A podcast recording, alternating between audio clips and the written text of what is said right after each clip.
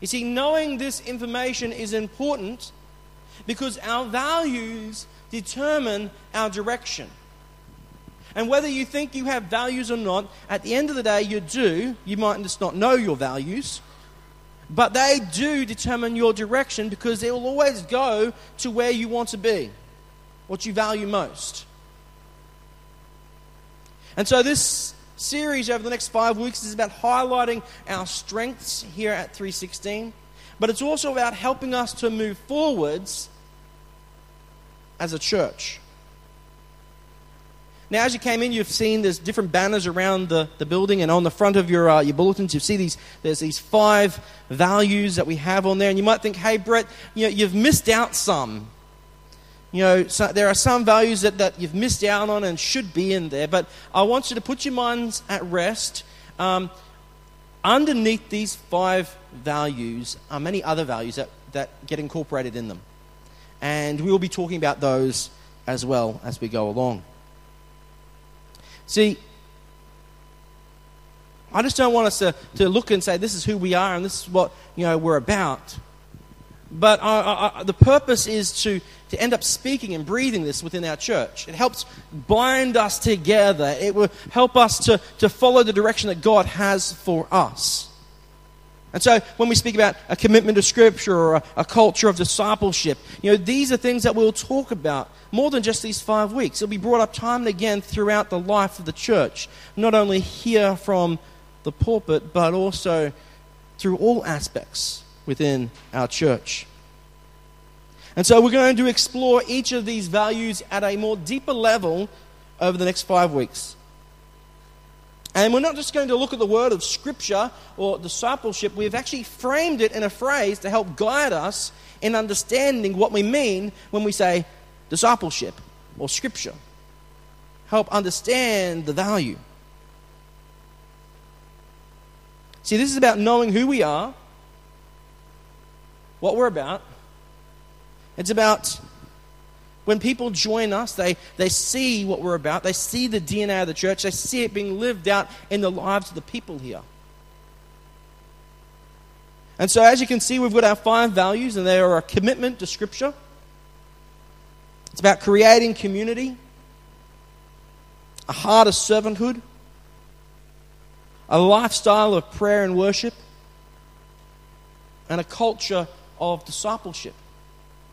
Now, I'm going to be speaking on three of these, and then I'm away for two of the weeks on holidays, and Kim and Adam are going to be sharing on two of them. And so, um, Kim's going to be sharing on a heart of servanthood, and Adam will be sharing on a lifestyle of prayer and worship uh, in a few weeks. now, even though there's these five values, they will always fall beneath, like our mission statement about loving God and loving people. It's all about love. And you might think, well, Brett, you've been harping on about love, you know, all year, and when are you going to move on from love? Well, I'm sorry to say, we never will. Because love, eh, you know, love is about our lives. This is how we should live our lives. You know, this is the most important. Jesus himself summed up everything within Scripture, and he said, I can sum it up with one word, and that's love. And so if you get love right, everything else flows out of there. And so these core values flow out of an attitude of love love for God in our vertical relationship, and love with each other, a horizontal relationship. And so, as we explore these different values, we will see that they flow out of an attitude of love. And so, today we're going to start with our first one, which is a commitment to Scripture. A commitment to Scripture. And I have decided to start here on purpose. Now, the rest of the values, they're all important, but they're all on the same level. But this one must be the first one. This one must be above the others. Because if we don't have a commitment to Scripture, then the rest of the values are meaningless. They have no meaning whatsoever. See, this is about our foundation. It's about what we plant our lives, it's about what we build our lives upon. And if we're not committed to Scripture, then none of the values won't matter at all. We won't be a church, we'll just be a social club. And, and I'm sure you've all been to those social clubs. They sing songs, and uh, you know somebody you know shares a good story or two, and they have morning tea afterwards, and you know realistically, you give your money to them as well. Like without Scripture, nothing else means anything. What is the thing that makes us different from the rest of the world? It is God's Word. See, God's Word is foundational for us. It is through His Word that our faith stands. You think about all those statements of faith that you believe in. Where do you find those statements of faith? Right here, in God's Word. In the Apostles' Creed, where it says, I believe in God, the Father Almighty, maker of heaven and earth, and in Jesus Christ, his only Son, our Lord, who was conceived by the Holy Ghost, born of the Virgin Mary, suffered under Pontius Pilate, was crucified, dead, and buried. He descended into hell, and on the third day he rose again from the dead. He ascended into heaven and sits on the right hand of God the Father Almighty. And from there he shall come to judge the quick and the dead. I believe in the Holy Ghost, the Church Universal, the communion of saints, the forgiveness of sins, the resurrection of the body, and the life everlasting. Amen. You know, these are statements of our faith, of what we believe in, and they just don't come out of thin air. They're based on what the Word of God tells us and this is a statement of what we believe that comes from God's Word. See, God's Word has power to change our lives, to transform us. And I know I've used, I've been speaking Romans 12 many weeks now. Verse 1 speaks about living sacrifices. Verse 2 speaks about not being conformed to the pattern of this world, but be transformed by the what? Renewing of your mind. And how do you renew your mind? By being in God's Word, allowing God's Word to transform and change us. And so it's about not only reading God's Word and placing it in there, but it's allowing it to change you. It's applying it to your life. It's about living it. God's Word has power. And we're going to be looking at this morning three different passages from Scripture that demonstrate this power to change our lives and how the reasons why we should be having a commitment to Scripture. And the first one is found in Hebrews.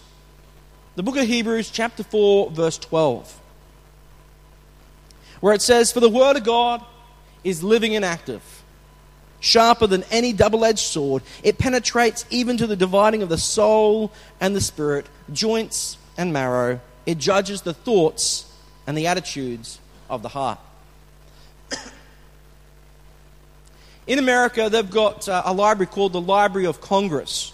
And if I ever get a chance to go to America, I'd love to go to this library. It has 883 miles of shelving that fill 155 million items that sit on those shelves. And of those 155 million, 33 million of those are books written in over 460 languages. How awesome would that be? Just, you know, just got to think. All those books. You know, some people are like, oh, can, can I see it in the movie form? You know, but just to see all those books and see all that history and all that, you know, uh, thoughts and, and, and, and wisdom that has been placed there in those books. But amazing as that is, not any of those books, other than the Bible, can lay claim to being living and active. Only the Bible is alive, it's powerful, it's active in our lives. The Bible is alive and it is still as relevant for us today as it was for that very first audience for which it was written. You see, this is not a dead book. This is living and active. Chuck Swindoll said that news articles, they may inform us. Novels, they may inspire us. Poetry may enrapture us, but only the living, active Word of God can transform us. You know, no matter what book that you're reading out there, if it isn't the Bible, it's not going to transform you, it's not going to change you permanently. It's not going to, you know, it may inspire you. You may go, hey, that was a great book, but it's not going to change you. Only the Word of God has the power to change. This Word penetrates our souls and it discerns our motives. It reveals to us as we read God's Word, as we apply it to our lives, it reveals to us the motives of our hearts. You know, that's how powerful it is. It is power, it's full of promises that we can hang on to, it's full of truths that we can believe in. It is God's message of love for us today.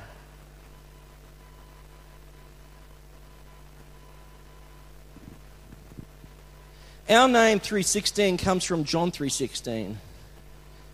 But there's another passage that's under 316 as well that, that I would, you know, I recommend people, you know, you memorize different scriptures.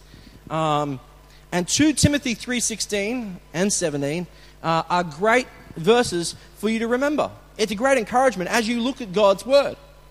It says, All Scripture is God breathed and is useful for teaching, rebuking, correcting, and training in righteousness, so that the servant of God may be thoroughly equipped for every good work. Now, Paul wrote these words to Timothy. And we might look at these words and go, this is great, but a lot of times we end up focusing on this and we go, yeah, that's the key part of it, and then we, that's all we see. But the two verses before it are truly amazing. Verses 14 and 15 says, But as for you, this is Timothy, continue in what you have learned and have become convinced of because you have known those from whom you've learnt it and how from infancy you have known the Holy Scriptures, which are able to make you wise for salvation through faith in Christ Jesus. So, Paul writes this letter to Timothy. Timothy's a young man, he's a, a young pastor in a local church, and Paul is his mentor. And so Paul writes this letter and the one before it, 1 Timothy, to give him encouragement to stay in the faith. Because he knows, he says, Timothy, you know where that faith came from. You know where you learnt it from. You know, you spent time with me, you know me. And if you go further back in, you know, earlier in the letter, you see how he speaks about Timothy's mother and how she was a great woman of faith and how she taught her son. And then how he said, from infancy, from when you were a child, you have known the Holy Scriptures. This has been part of your life from the very birth. And you know that Scripture is able to make you wise for salvation through faith in Christ Jesus. See, it is only through the Scriptures that we can discover God's plan of salvation for us. It is only through the Scriptures that we find it. And that is, as we read it, as we dwell upon it, as we meditate on God's Word, we understand more fully the fall of humanity and then we come to grasp how awesome is the grace of God that He gives to us through Jesus Christ. It is through God's Word. And that's why we have a, a commitment to the Scripture. It is only through the Scripture that we discover God's plan of salvation for us. And then in verse 16 and 17, you know, Paul tells us some great truths about how Scripture, all Scripture is God breathed. See, our commitment to Scripture is because it is the Word of God for us. It is the Word of God for us. It is God breathed, God inspired. The entire Scripture, all of it. And so we are safe and secure in placing our faith, our trust in God's Word. But then Paul doesn't leave Timothy there. He goes on and says, You know what? It's God inspired and it's useful for you. It's useful for teaching, rebuking, correcting, and training in righteousness. so, what do they all mean? I remember hearing uh, Lex Akers speak on, on this little passage of Scripture, and he related the, uh, the teaching, the rebuking, the correcting, and the training to like a game of soccer. And, and I'm going to put in my own words. And so I, I remember as a kid, myself personally, I played soccer for part of a season. I didn't see. I was young. I was a small child. I didn't see the point of running around and never getting the ball. And uh, so maybe that was saying my skill level. You know, I don't know. But anyway, I didn't see a point. But I remember as a kid how the, the coach got us together on that first day and he taught us the basics of the game. He taught you the rules of the game. You know, he showed you, okay, there's the goal. That's what you're going for. Here's the lines. Can't play outside of them. He tells you all the basics of the game and how to play it. So he teaches you how to pass the ball and how to, you know, kick the ball and how to run with it and do all the things that soccer players do. And so, this is what the Bible does for us. As we read God's Word, as we apply it to our lives, it teaches us the basics of the faith. It shows us how we are to live our lives. You know, it speaks about the fundamentals of the faith. And so, that's the aspect of teaching. And then the second one is that there's rebuking there. And, I have never seen a coach just sit on the sidelines and just let the players do what they like. No, he stands on the sidelines and runs down and, and yells at his players. And so these little kids are running around and they'll see the coach yelling at Johnny, don't do that! Pass the ball! It's a rebuke. Stop doing this and do this. It's saying, don't do that. Run that way. And so there are some rebukes that happen in the game of soccer. And so when we read the Word of God, as we open it, as we apply it to our lives, there will be some rebukes in there for you. Saying, you know what? Don't do that. You know that thing you do, gossip? Stop it. You know that thing you do, lying? Stop it. You know that thing about stealing cars? Well, stop it. You know, there are rebukes in there of saying you're doing your life wrong and you need to stop it. But then there's correcting. This doesn't happen while the kids are on the field. The correction happens at half time. So the kids come off, and, and the coach is there, and the coach is saying, Hey, you know, if you do this, if you do that, and giving them instructions.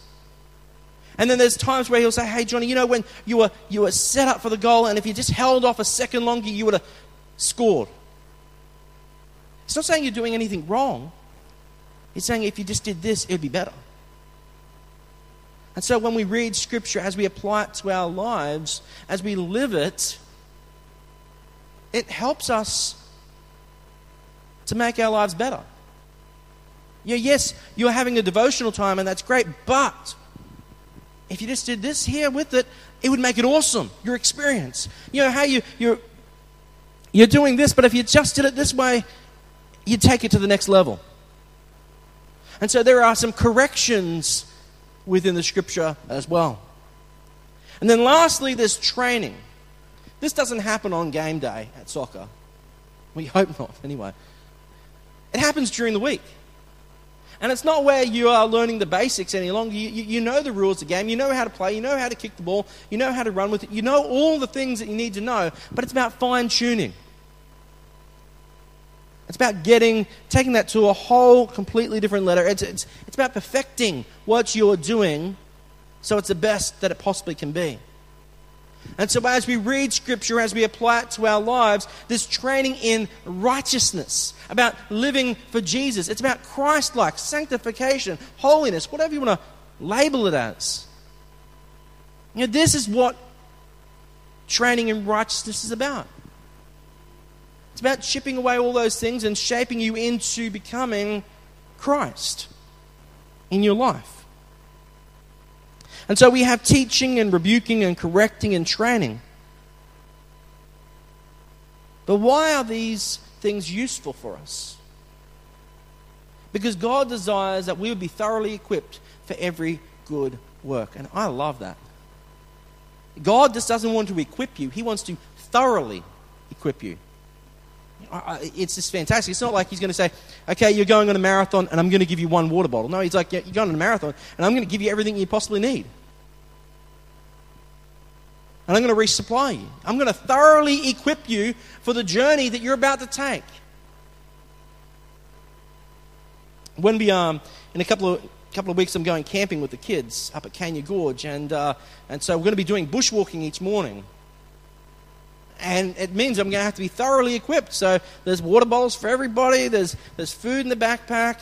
You know, there's, there's, you, know you, you equip yourself ready for the journey you're about to take. And that's what God does. He thoroughly equips you. Why? Because He wants to thoroughly equip you for every good work. Not just good works, but every good works. And the great thing is, if you look at Ephesians, it says that these good works God planned for you in advance. So he thoroughly equips you to do every good work that he has planned in advance for you to do. That's exciting. And so that's why we have a commitment to Scripture. That's why it's important to be in God's Word.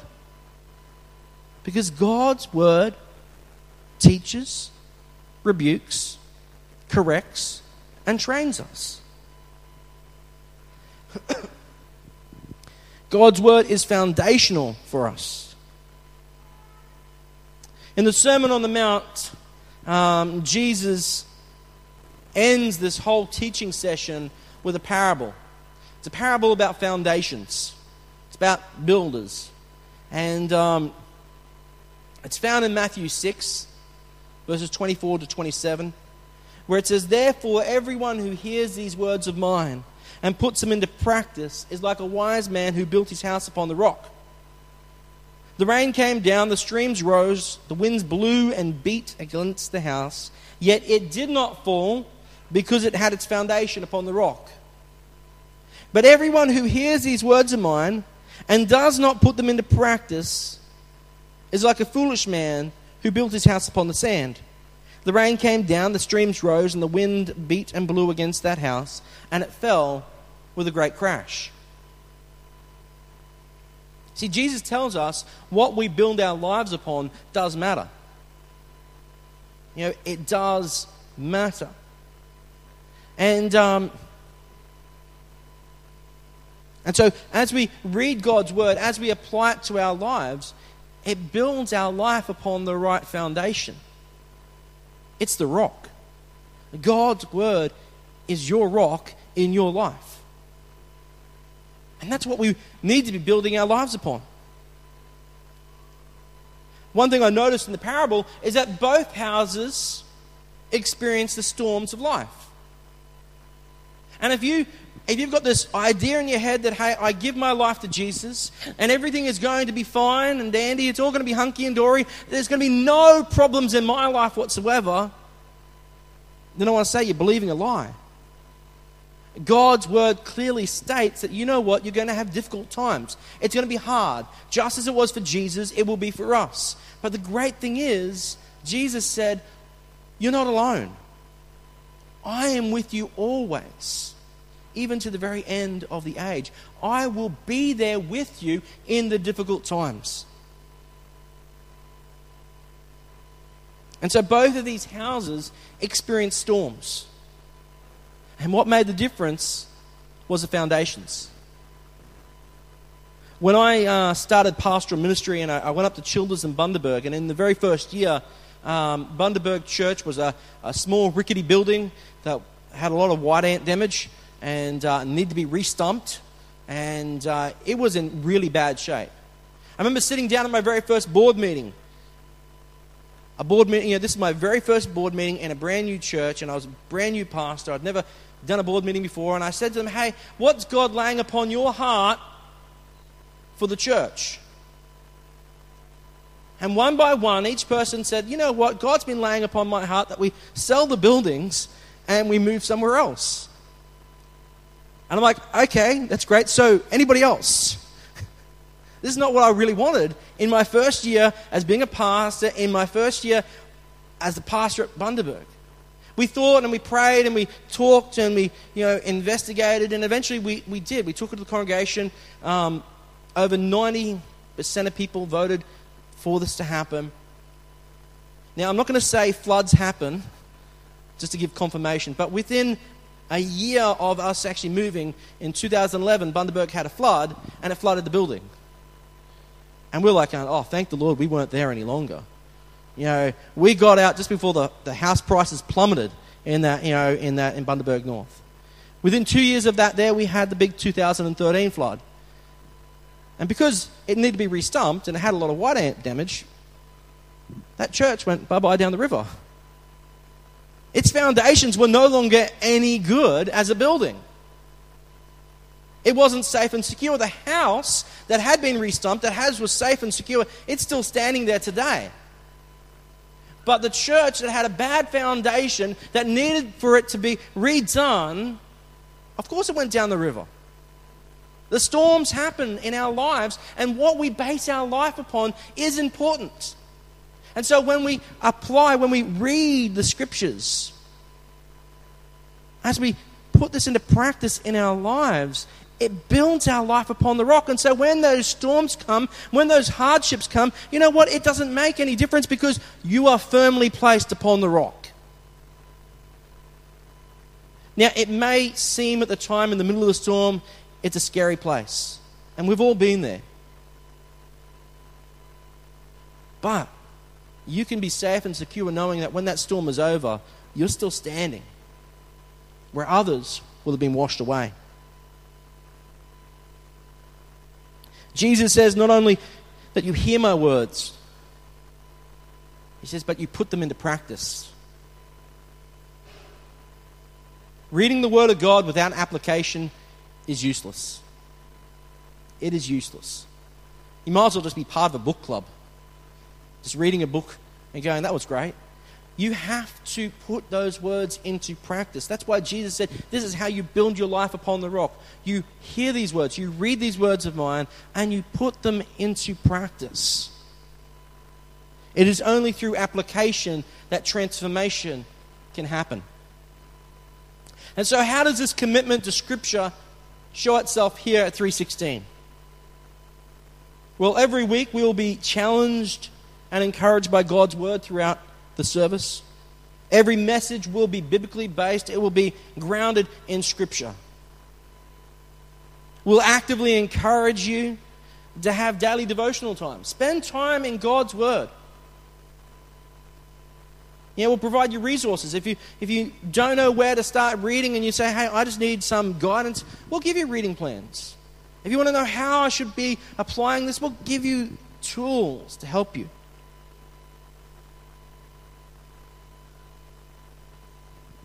I don't know about you, but I, I'm deeply encouraged when I hear people's testimonies about what God is speaking to them in their lives. When people share what they've been reading in God's Word, how it changed them. And so we will offer times in our services to hear testimonies of what God has been revealing to you in those daily devotional times. We've done it in the past, we'll continue to do it in the future.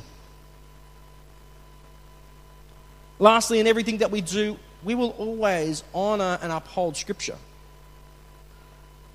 God's word is powerful. And we, as His church, will treat it with respect and follow its teachings. We'll not only read the Scriptures, but we will apply them to our lives. We will put them into practice. So let me encourage you this morning that our very first core value is the value of our commitment to Scripture. It is God's word for us. We can trust it. It is powerful and it can change your life if you let it. So this week, don't go home, put your Bible on the shelf and forget it until next Sunday and pick it up again before you go to church. Take it off the shelf each day. Open it up. Read it. Apply it to your life. If you don't know where to start, well, start with the gospel. Start with one of Paul's letters.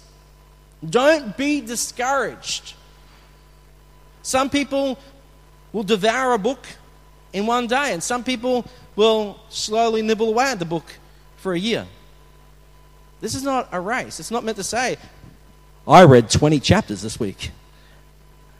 That's nothing. I want to hear what God is speaking to you in your life as you're reading God's Word. So read it, ask God how you are to apply it to your life.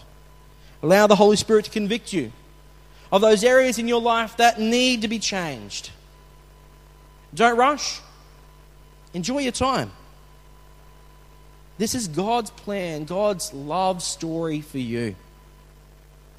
And so next week, as part of the service, I will ask you guys, what have you been reading in God's Word? I'm putting you all on notice. And we want to hear some stories of people saying, hey, I read this here and that was really powerful to me. You know what? We're a family. If we can't share within the family, then there's a problem. And so our very first commitment is to Scripture. Let's get into His Word. Let's let it change us and renew us. Let's just pray. Gracious Heavenly Father, we thank you and praise you this day that you have given us your word. And how awesome it is that it is in our language for us to understand it. And Lord God, it is our prayer this day that this word will change us from the inside out. This is the foundation of our faith, in what we believe in. Lord God, this is your love story for us. Lord, we pray that, that as we look at our core values, that we start here because this is the foundation. This is the foundation upon which all of the other values will be built upon. We commit ourselves to Scripture and what it says and applying it to our lives. We pray this in your name. Amen.